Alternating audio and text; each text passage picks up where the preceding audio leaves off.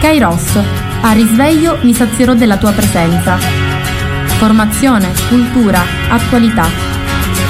Lancia in alto la tua vita come una moneta e lasciala volare più su. La paura di cadere non potrà mai farti male se tu chiedi aiuto lassù cadi poi piangi ma credimi lui è già lì con te. E anche se poi non lo vedi sì lui è già lì perché non c'è fallimento. Se porti Dio dentro di te mi sono visto anch'io quando ero senza Dio e così eccomi qua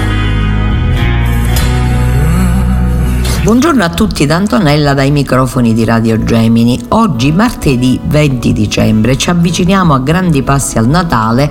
Venerdì vi saluterò, vi darò appuntamento a gennaio perché come sapete ogni anno la radio fa questo periodo di pausa, ci congediamo le vacanze.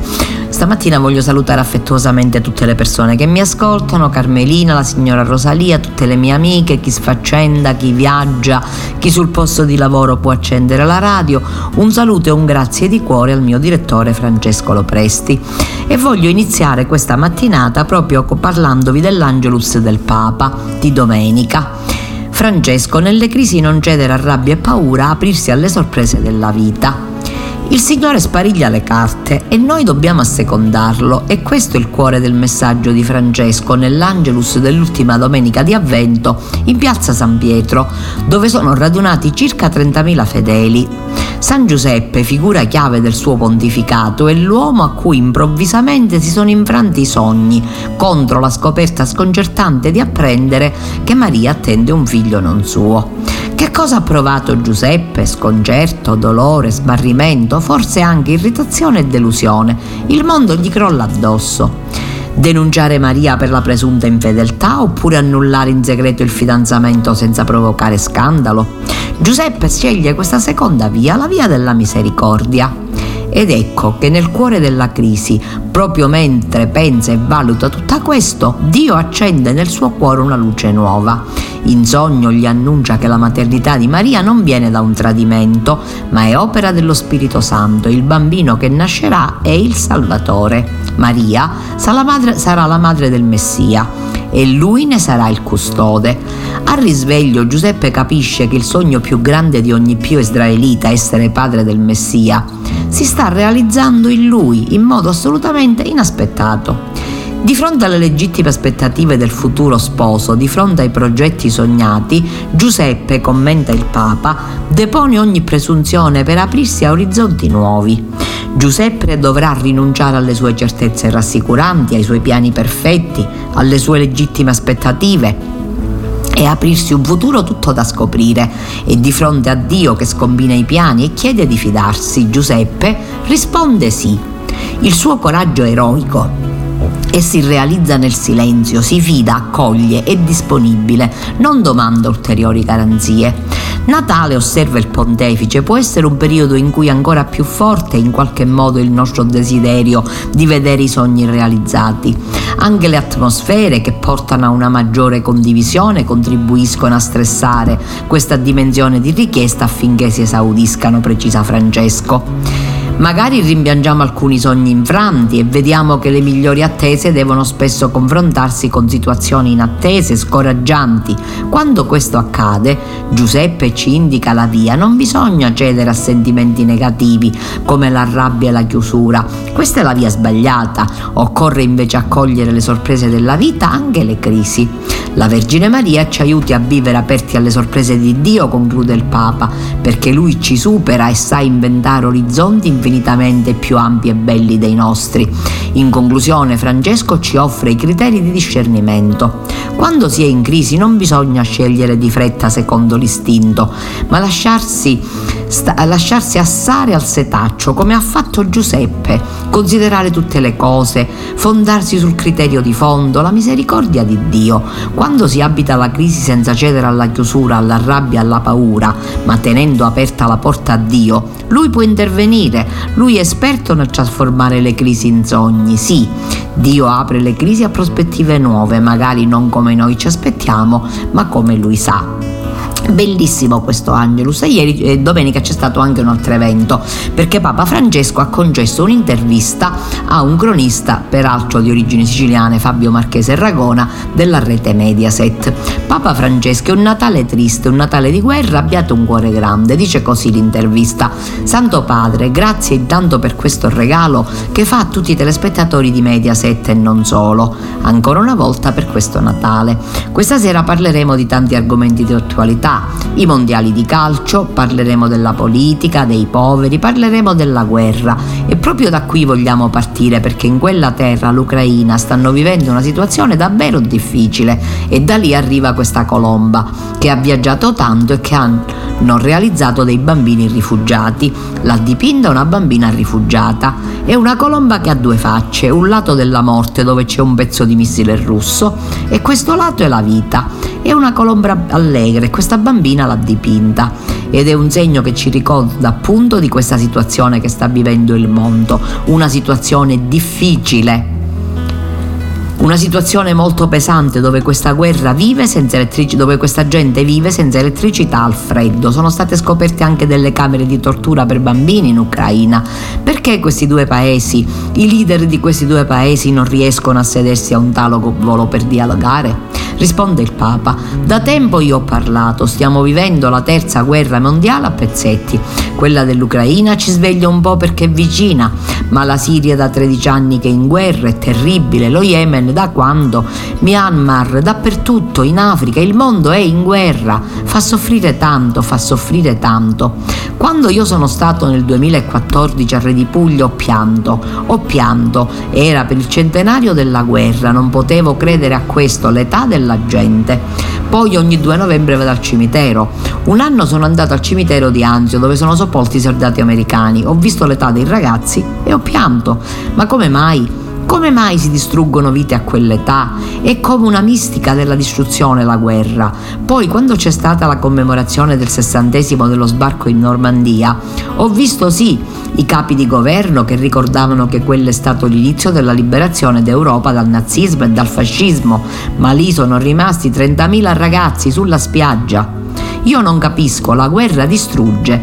Delle volte penso alle mamme, con il postino che bussa alla porta. Signore, una lettera per lei. Signore, abbiamo l'onore di dire che lei è la mamma di un eroe. Sì, di quel figlio alla mamma rimane soltanto quella lettera. È una pazzia la guerra, distrugge sempre.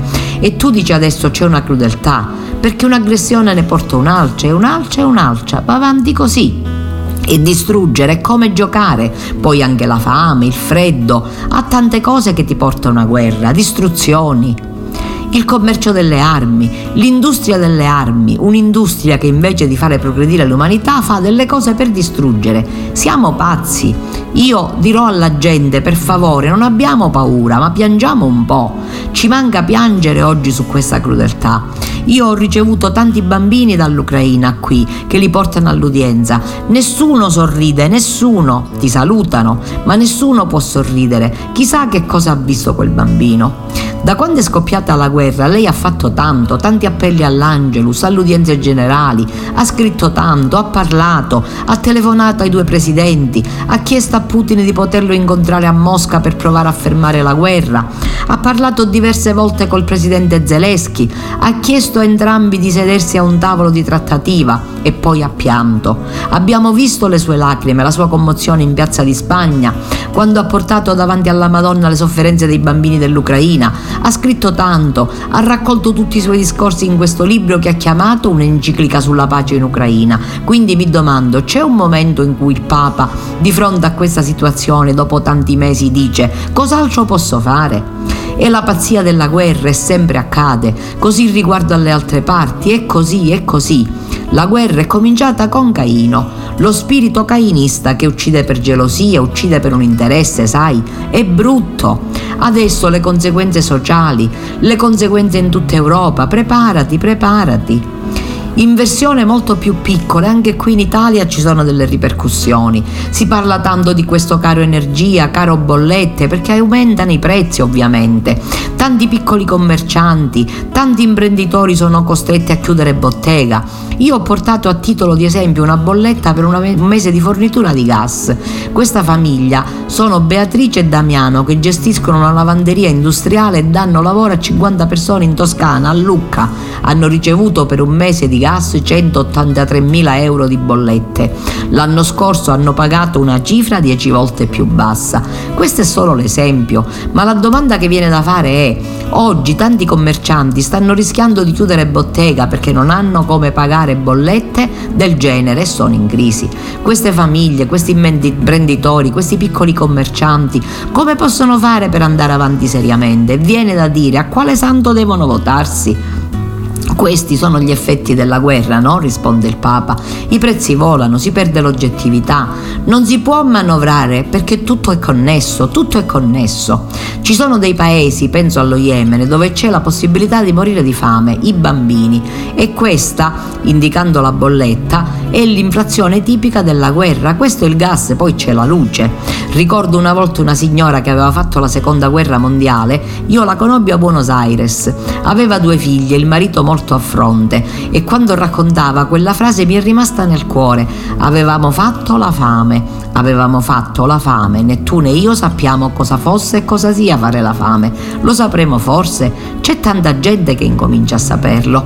Altra domanda, questo è un esempio che riguarda l'Italia, ma chi non ha il problema di pagare le bollette perché non ha nemmeno la casa? E qui sono tanti, ho portato due segni, una coperta e del pane. Risponde il Papa, c'è una cosa che mi preoccupa tanto ed è l'atteggiamento dell'indifferenza. C'è una fotografia fatta da uno dei nostri fotografi che è, uscita, che è l'uscita da un ristorante di una signora in inverno con la pelliccia. È anziana, i guanti e il cappello, si vede che c'era freddo. Esce dal ristorante e alla porta c'è una, c'è una che chiede aiuto. Si vede un'umile donna di strada forse, la signora guarda da un'altra parte. Il peggio che a noi può accadere è guardare da un'altra parte. Per favore, misurate le spese di Natale, misurate. Questo è un Natale triste, un Natale di guerra, c'è gente che muore di fame. Per favore, abbiate un cuore grande, non fate le spese come se nulla accadesse. L'indifferenza è una delle cose che dobbiamo lottare e voi giornalisti avete un po' la missione di svegliare i cuori per non cadere in questa cultura dell'indifferenza. Io guardo da un'altra parte, me ne lavo le mani, non è un problema mio, il problema è di tutti lo spreco. Noi dobbiamo prendere coscienza di questo momento storico, della povertà, di questo che tu mi hai fatto vedere, che ci sono dei bambini che giocano con un missile russo che hanno fame, c'è gente che muore di fame. Almeno festeggiamo la natività perché la natività è una cosa bella, è un bel messaggio. Ci vuole fare festa, ma facciamo festa con una certa moderazione. Chiede ancora l'intervistatore per queste persone che vivono in strada e che passeranno un Natale al freddo, passeranno un Natale difficile e allora viene da domandarsi la classe dirigente, le istituzioni, cosa devono fare per queste persone? E parliamo di istituzioni, di classe dirigente che a livello europeo proprio in questa settimana sta vivendo uno scandalo che riguarda la corruzione, un insulto verso chi non ha nulla. Questo scandalizza, tutti siamo peccatori, tutti, tu, io e tutti noi, e dobbiamo chiedere perdono al Signore tutti i giorni della nostra vita per gli sbagli. Io mi spavento, peccatore sì, ma corrotto mai. Oggi si scivola dal peccato alla corruzione, per cui non dobbiamo tollerare questo. Come mai?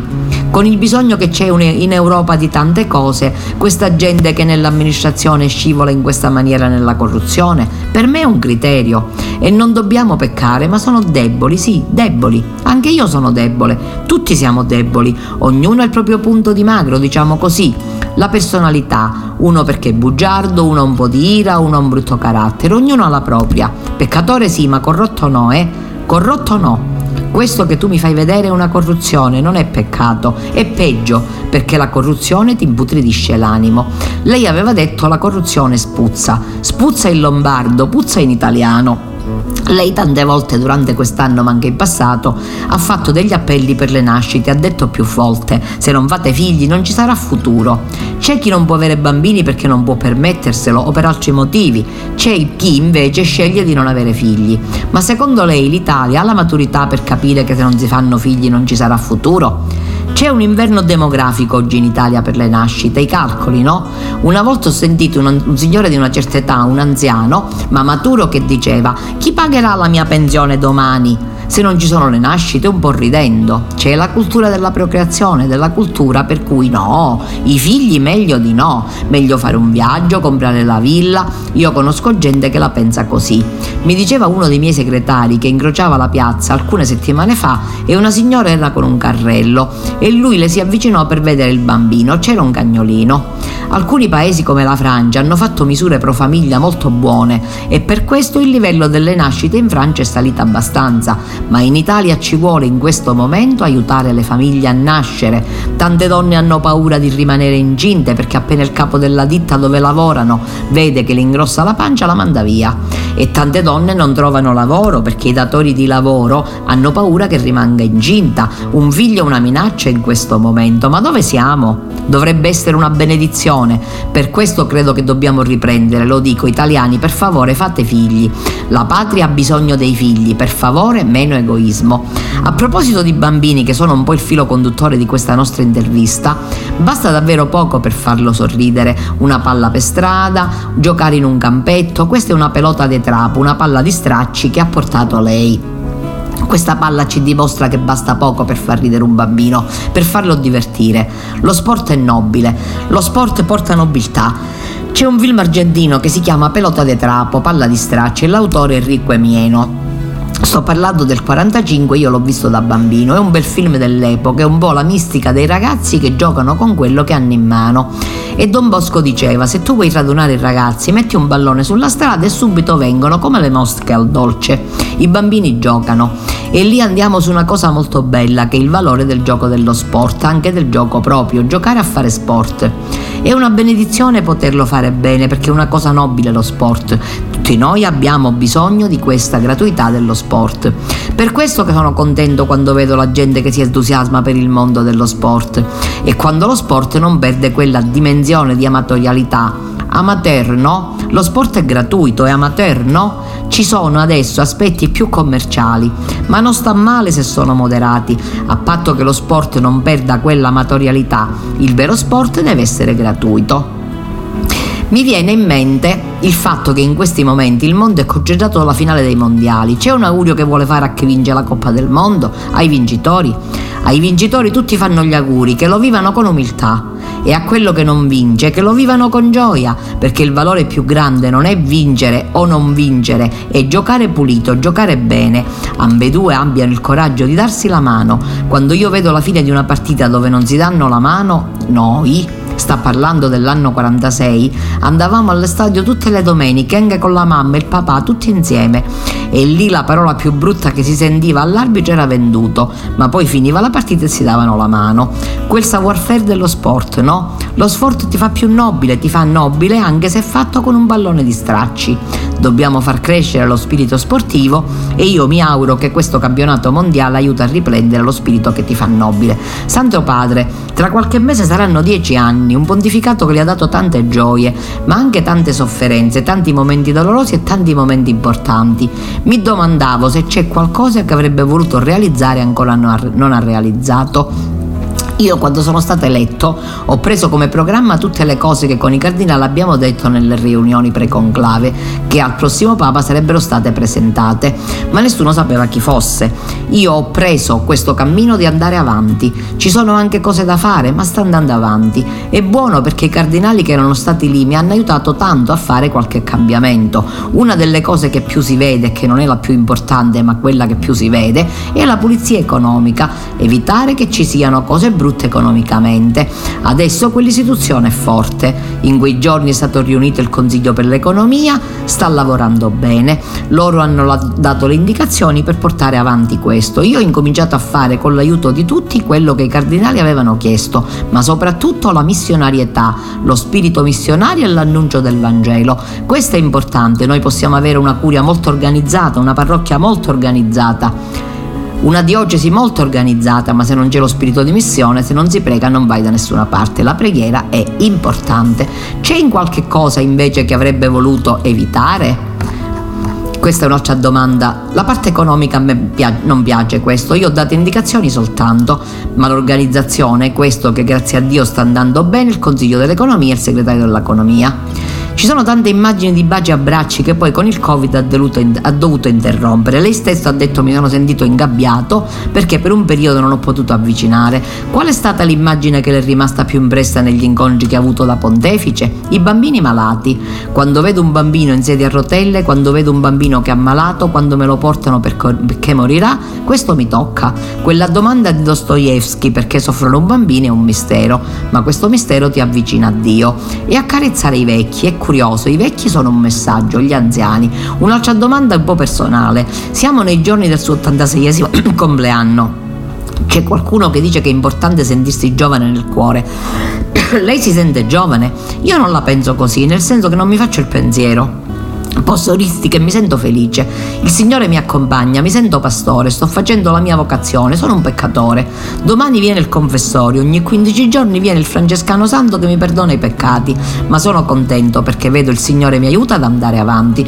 C'è un segno che può forse dare speranza anche quest'anno, il presepe, la nascita di Gesù, che fu realizzato per la prima volta a Greggio da San Francesco.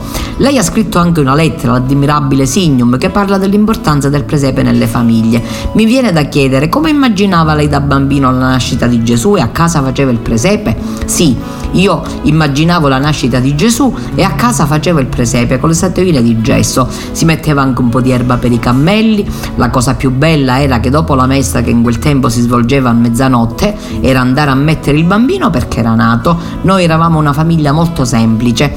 Non eravamo ricchi, il lavoro del papà era buono, ma c'era sempre il piccolo presepe in famiglia. E un segno di speranza c'è, questo bambinello che arriva a Betlemme lo ha portato un frate passionista. Affidiamo tutto a lui, dove tutto è cominciato a Betlemme. Possiamo dire che questo bambinello racchiude un po' tutte le speranze del mondo. Io dirò a tutti e ognuno, guardate il bambino, guardate la stella. Un bambino è in più una speranza. Lui ha portato la speranza ma è nato così, povero, perseguitato ed è dovuto fuggire. Un bambino senza stella non va. Una stella senza il bambino non va. Ambedue sono il messaggio del Natale di oggi. Io, ognuno di voi che ascolta, vorrei chiedere che il Signore vi dia la tenerezza di un bambino, che noi non perdiamo la tenerezza umana di aiutarci e che vi dia la luce della stella. Se tu guardi la stella sai dove è la strada, come i maggi. Se guardi il bambino sai come devi sentire il tuo cuore. Questo è il mio messaggio. Ognuno di voi, caro e cara, guarda il bambino e guarda la stella. Guardando il bambino vi auguro un buon e santo Natale, che il Signore vi benedica e la mia donna vi custodisca. Grazie.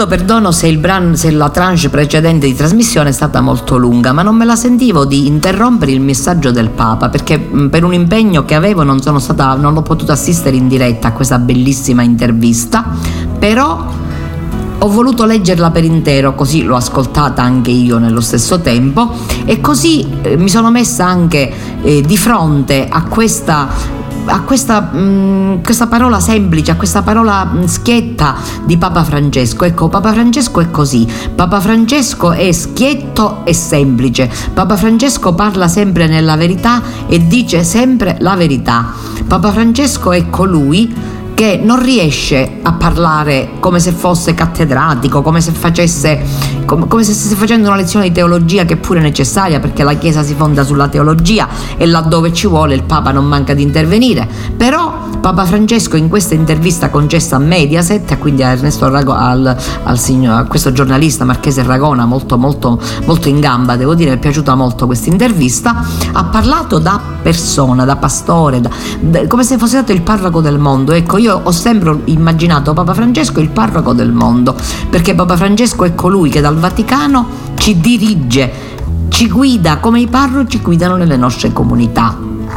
E quindi spero che non vi abbia annoiato e voglio leggervi pure perché il primo gennaio non andremo in onda e quindi non potrò leggervelo il messaggio per la pace che il Papa ha diffuso la settimana scorsa un, no aperto, un noi aperto alla fraternità universale. Non possiamo più pensare solo a preservare lo spazio dei nostri interessi personali o nazionali, dobbiamo pensarci alla luce del bene comune con un senso comunitario, ovvero come un noi aperto alla fraternità universale. Con queste parole Papa Francesco nel messaggio per la 56esima giornata mondiale della pace che ricorre il primo gennaio ci chiede di interrogarci sul nostro futuro e sulle nostre responsabilità responsabilità. Che cosa abbiamo imparato da questa situazione di pandemia? E una delle sue domande ci ricorda che la più grande lezione che il Covid-19 ci lascia in eredità è la consapevolezza che abbiamo tutti bisogno gli uni degli altri, che il nostro tesoro più grande, seppure anche più fragile, è la fratellanza umana fondata sulla comune figliolanza divina e che nessuno può salvarsi da solo. Il Papa rende omaggio all'impegno eroico di quanti si sono spesi nell'emergenza l'emergenza pandemica e ragiona di alcune scoperte positive come un benefico ritorno all'umiltà, un ridimensionamento di certe pretese consumistiche, un senso rinnovato di solidarietà che ci incoraggia a uscire dal nostro egoismo per aprirci alla sofferenza degli altri e ai loro bisogni. E ancora, da tale esperienza osserva è derivata più forte la consapevolezza che invita tutti i popoli e nazioni a rimettere al centro la parola insieme.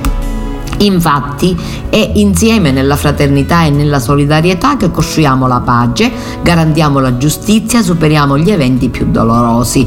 Le risposte più efficaci alla pandemia sono state in effetti quelle che hanno visto gruppi sociali, istituzioni pubbliche e private, organizzazioni internazionali uniti per rispondere alla sfida, lasciando da parte gli interessi particolari. Solo la pace che nasce dall'amore fraterno e disinteressato può aiutarci a superare le crisi personali, sociali e mondiali. Non solo il Covid, ma anche la guerra, nuova terribile sciagura, guidata però da scelte umane consapevoli, viene citata più volte nel messaggio per la prossima giornata della pace. La guerra in Ucraina, sottolinea ancora Francesco nel messaggio, miete vittime innocenti e diffonde incertezza, non solo per chi ne viene direttamente colpito, ma in modo diffuso e indiscriminato per tutti, anche per quanti a migliaia di chilometri di distanza ne soffrono gli effetti collaterali. Basti solo pensare ai problemi del grano e ai prezzi del carburante. E di certo non è questa l'era post-Covid che ci speravamo, che speravamo o ci aspettavamo. Infatti, questa guerra, insieme a tutti gli altri conflitti sparsi per il globo, rappresenta una sconfitta per l'umanità intera e non solo per le parti direttamente coinvolte. Mentre per il Covid-19 si è trovato un vaccino, per la guerra ancora non si sono trovate soluzioni adeguate. Queste, ehm, riguardo ai tempi, ai momenti, fratelli, non avete bisogno che ve ne scriva, infatti sapete bene che il giorno del Signore verrà come un ladro di notte. Con queste parole l'Apostolo Paolo invitava la comunità di Tessalonica perché nell'attesa dell'incontro con il Signore restasse salda, con i piedi e il cuore ben piantati sulla terra, capace di uno sguardo attento sulla realtà e sulle vicende della storia. Perciò, anche se gli eventi della nostra esistenza appaiono così tragici e ci sentiamo spinti nel tunnel oscuro e difficile dell'ingiustizia e della sofferenza, siamo chiamati a tenere il cuore aperto alla speranza, fiduciosi in Dio che si fa presente, ci accompagna con tenerezza, ci sostiene nella fatica e soprattutto orienta il nostro cammino. Per questo San Paolo esorta costantemente la comunità a vigilare, cercando il bene, la giustizia e la verità. Non dormiamo dunque come gli altri, ma vigiliamo e siamo sobri. È un invito a restare svegli, a non richiuderci nella paura, nel dolore o nella rassegnazione, a non cedere alla distrazione, a non scoraggiarci, ma essere invece come sentinelle, capaci di vegliare e di cogliere le prime luci dell'alba soprattutto nelle ore più buie. Il Covid-19 ci ha fatto piombare nel cuore della notte, destabilizzando la nostra vita ordinaria, mettendo a soqquadro i nostri piani e le nostre abitudini, ribaltando l'apparente tranquillità anche delle società più privilegiate, generando disorientamento e sofferenza, causando la morte di tanti fratelli e sorelle. Spinti nel vortice di sfide improvvise di una situazione che non era del tutto chiara neanche dal punto di vista scientifico, il mondo della sanità si è mobilitato per lenire il dolore di tanti e per cercare di porvi rimedio, così come le autorità politiche che hanno dovuto adottare notevoli misure in termini di organizzazione e gestione dell'emergenza. Assieme alle manifestazioni fisiche, il Covid ha provocato anche con effetti a lungo termine un malessere generale che si è concentrato nel cuore di tante persone e famiglie, con risvolti non trascurabili, alimentati dai lunghi periodi di isolamento e da diverse limitazioni della libertà.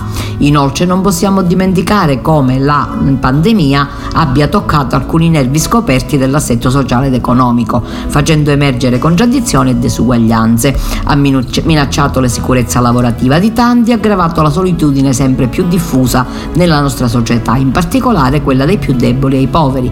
Pensiamo ad esempio a milioni di lavoratori informali in molte parti del mondo, rimasti senza impiego e senza alcun supporto durante tutto il periodo di confinamento. Raramente gli individui e le società progrediscono in situazioni che generano un tal senso di sconfitta e di amarezza.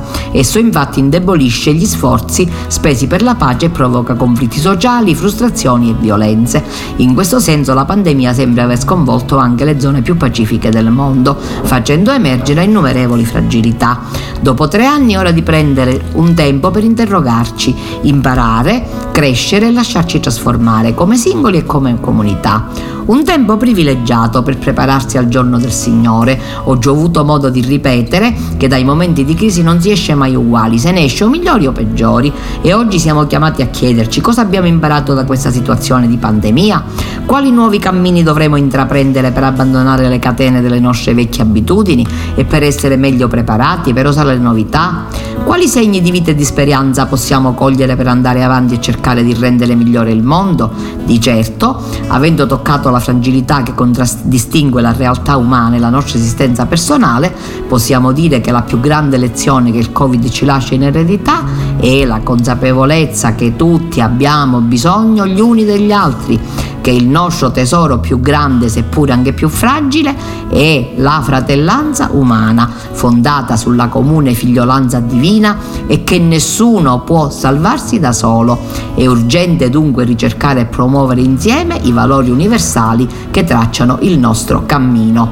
Mentre da una parte la pandemia ha fatto emergere tutto questo, abbiamo potuto dall'altra fare scoperte positive, un benefico ritorno all'umiltà, un ridimensionamento di certe pretese pretese consumistiche, un senso di rinnovata solidarietà che ci incoraggia a uscire dal nostro egoismo per aprirci alle sofferenze degli altri e ai loro bisogni. Al tempo stesso, nel momento in cui abbiamo osato sperare che il peggio sia passato, si è abbattuta un'altra sciagura, un'ulteriore guerra, in parte paragonabile al Covid-19 ma guidata da scelte umane colpevoli. Di certo non è questa l'era del post-Covid che ci aspettavamo, infatti questa guerra insieme a tutti gli altri conflitti rappresenta una sconfitta per l'umanità intera e non solo per le parti direttamente coinvolte. Cosa dunque ci è chiesto di fare? Anzitutto di lasciarci cambiare il cuore dall'emergenza che abbiamo vissuto, di permettere cioè che attraverso questo momento storico Dio trasformi i nostri criteri abituali di interpretazione del mondo e della realtà. Non possiamo più pensare solo a preservare lo spazio dei nostri interessi personali o nazionali, ma dobbiamo pensarci alla luce del bene comune, con un senso comunitario, ovvero con un noi aperto alla fraternità universale. Non possiamo perseguire solo la protezione di noi stessi, ma è l'ora di impegnarci tutti. Per questo e vivere in modo migliore dopo l'emergenza Covid, non si può ignorare un dato fondamentale, le crisi morali, sociali e politiche sono interconnesse e quelli che guardiamo come singoli problemi sono in realtà uno la causa e eh, la conseguenza dell'altro. Nel condividere queste riflessioni auspico che nel nuovo anno possiamo camminare insieme facendo tesoro di quanto la storia ci può insegnare. Formulo i migliori voti ai capi di governo e di Stato, ai responsabili dell'organizzazione, ai leader delle religioni, a tutti gli uomini e la donna di buone volontà auguro di costruire giorno per giorno come artigiani di pace un buon anno. Maria Immacolata, Madre di Gesù e Regina della Pace, interceda per noi e per il mondo intero.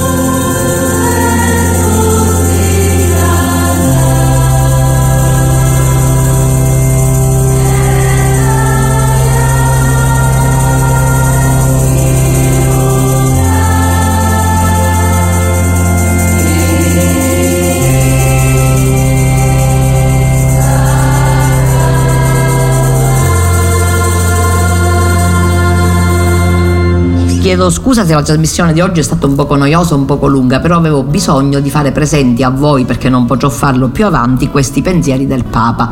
Il Papa è il nostro parroco, il parroco del mondo, è il nostro Padre, Cristo in terra e quindi al Papa dobbiamo guardare, dobbiamo ascoltare le sue parole che ci possono aiutare tantissimo. E detto questo, vi dico che stiamo vivendo una bellissima novena di Natale, con i canti, con la celebrazione eucaristica, animata dai vari gruppi della parrocchia, che eh, stiamo coinvolgendo anche i ragazzi, infatti la prima sera, per esempio la sera iniziale della novena, venerdì scorso è stata bellissima con i giovani dell'oratorio, era meraviglioso, si respirava un'aria meravigliosa in quella nostra chiesa madre, però devo dire che ogni sera è stato bello e continua ad esserlo.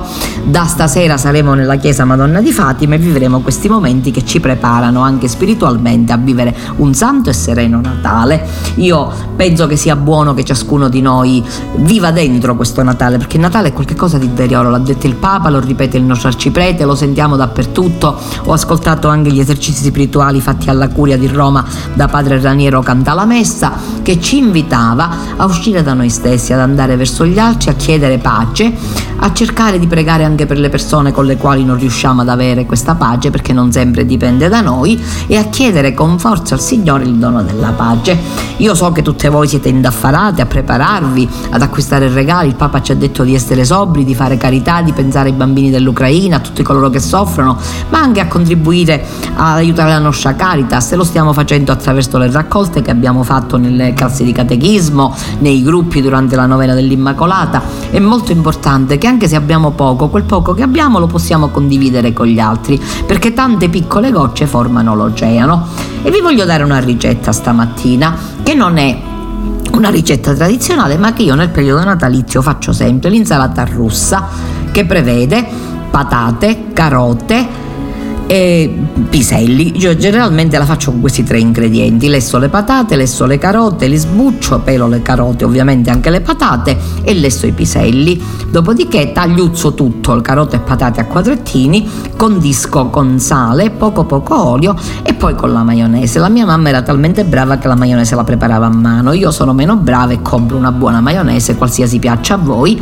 Insaporisco per bene questa insalata russa. Solitamente la preparo il giorno prima perché si deve insaporire, la tengo in frigorifero e poi potete disporla nei bicchierini e potete in coppette individuali, se comprate i pomodori d'inverno, cosa che io non faccio, potete svuotare i pomodori e metterla, metterla lì dentro, ma potete servirla come meglio volete.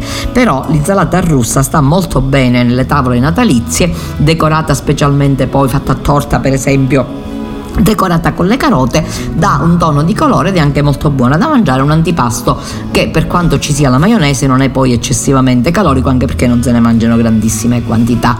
E detto questo vi invito a continuare appunto a vivere la nostra bella novena di Natale. Eh, i ragazzi stanno facendo giorni, gli ultimi giorni di catechismo e stiamo facendo loro un pochettino di festa vi invito a concentrarvi molto, a pregare molto, a pregare il rosario quotidianamente. Vi ricordo che la nostra novena viene trasmessa per radio, quindi anche tutte le persone che non possono uscire possono beneficiare di questo momento nel quale sentirsi unite a noi e nella preghiera siamo tutti uniti perché nel momento in cui ci concentriamo a pregare e alziamo lo sguardo verso il cielo possiamo pregare gli uni per gli altri, aiutarci, aiutare. Ecco, vi chiedo per esempio di pregare per i seminari. Vi ho già detto la settimana scorsa che sono stata a Piazza Armerina per la commemorazione del mio defunto zio vescovo Monsignor Catarella. Bene, ho promesso al vescovo che avremmo pregato anche per il seminario di Piazza Armerina. C'è questo legame fra noi, Cammaratesi e San Giovannesi e Piazza Armerina, il vescovo Catarella, che tanto ha fatto per il seminario e che amava il seminario tantissimo e condivideva tutto con i suoi seminaristi, stando a contatto stretto rispetto con loro e lo stesso fa il nostro arcivescovo Monsignor Alessandro Damiano che saluto sempre con affetto. Allora Preghiamo per le vocazioni, per i seminari e sosteniamoli con la nostra preghiera. E detto questo vi saluto, vi do appuntamento a venerdì, ci scambieremo gli auguri e vi saluterò poi in attesa della pausa natalizia. Grazie a tutti per l'ascolto, una buona giornata da Antonella da Radio Gemini e vi invito sempre a seguire le nostre trasmissioni tanto interessanti e mh, mm, la radio ci tiene compagnia. Se volete potete tenerla accesa anche tutto il giorno, non credo che consumerà molto dal punto di vista energetico, però se non altro specialmente specialmente se siete soli, potrà farvi compagnia. Grazie a tutti e buona giornata da Antonella da Radio Gemini. Kairos, a risveglio mi sazierò della tua presenza. Formazione, cultura, attualità. Lancia in alto la tua vita come una moneta